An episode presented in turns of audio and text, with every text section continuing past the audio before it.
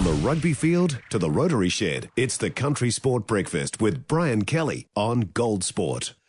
Jim Findlay joining us with his weekly economic report. I'm getting tired of talking about rain in the top half of the North Island. Jim, good morning.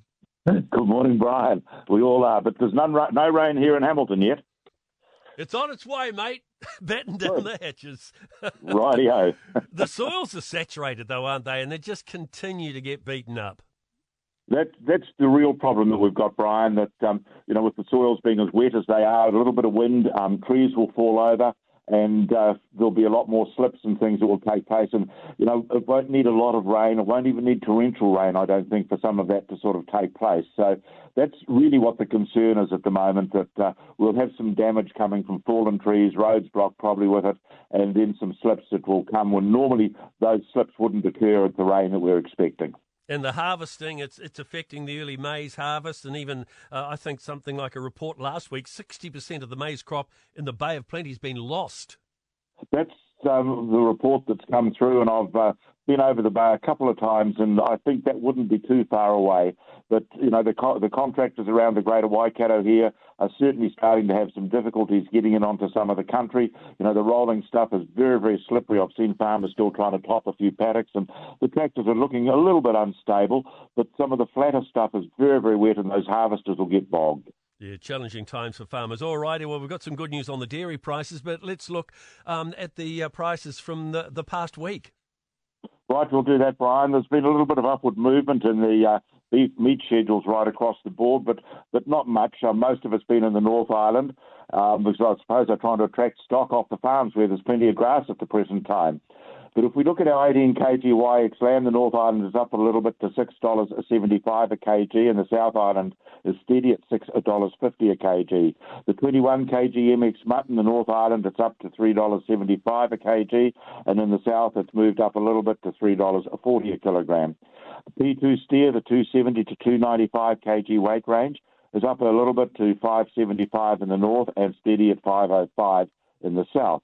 The boner cow, the 160 to 195 kg boner, is $3.90 in the north and $3.70 in the south.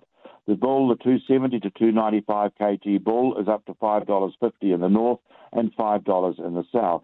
Our venison is pretty steady. The 60 kg stag is 8.85 in the north, and there's just been a slight easing in the south down to $8.90, but it's still a very good price.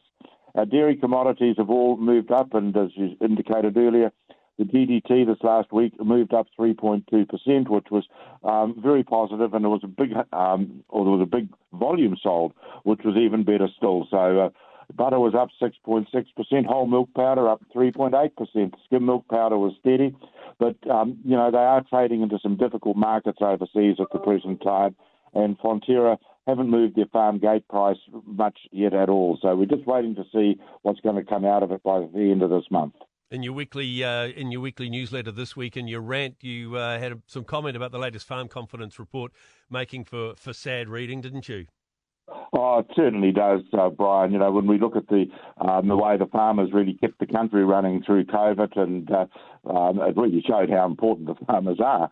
But there's um, sort of about 28% of the farmers think that they're going to be profitable. So that means that there's a lot of them uh, think that they're not going to be making any money at the present time. But there was somewhere around about 86% of the, 80, oh, sorry, 81.8% of the farmers were expecting the economic conditions and things to worsen over the next 12 months. They're not very confident at all about what's going on, Brian. You've got a recommendation for a very, very good read in your uh, in your rant this week, a book to pick up and read. Yes, I have. I have encouraged people over the time to read um, Ian Plimer's book Green Murder, a life sentence to net zero with no no parole. Um, I've got three copies that are out um, there, and it would uh, enlighten them a lot, people a lot about the emissions trading scheme and about the climate commission, which is something that the farmers are very, very concerned about about the taxes that are coming in there. But if people read the book, they would find a lot of information in there that would encourage them to get out and um, really knock the stuff on the head properly. There we are. The book is called uh, Green Murder, right? A life sentence of net zero with no parole. That's correct, and it's by Professor um, Emeritus Professor, sorry, Dr. Ian Plimer. He's an Australian geologist, and he's done a lot of research uh, around the world on climate science, and he's also done a lot of the geology and is um, amazing some of the stuff that you know. You used to be able to walk from Papua New Guinea to Tasmania once upon a time, so he's got all that in there. a long walk. Hell of a long walk. Who would do that? well, those guys who do the coast to coast, Brian. Yeah, probably. Jim, nice to chat, mate. Always good to chat. We'll talk again next week. We will. Thank you, Brian, and goodbye to the listeners. Jim. One of the scariest things you can hear as a parent is quiet. But if you do get a little quiet time, have a listen to The Parenting Hangover. It's not scary at all. If I bump into a couple and they have a boy and they have a girl, and I'm like, oh, boy, girl, snip. You've got a boy, you've got a girl, get the snip. You're done. you get to figure out what it's like raising a girl, you get to figure out what it's like raising a boy, save yourself a ton of stress and money. You've got your perfect little family. The Parenting Hangover with Clinton Jordan. New episodes every Thursday on iHeartRadio or wherever you get your podcasts.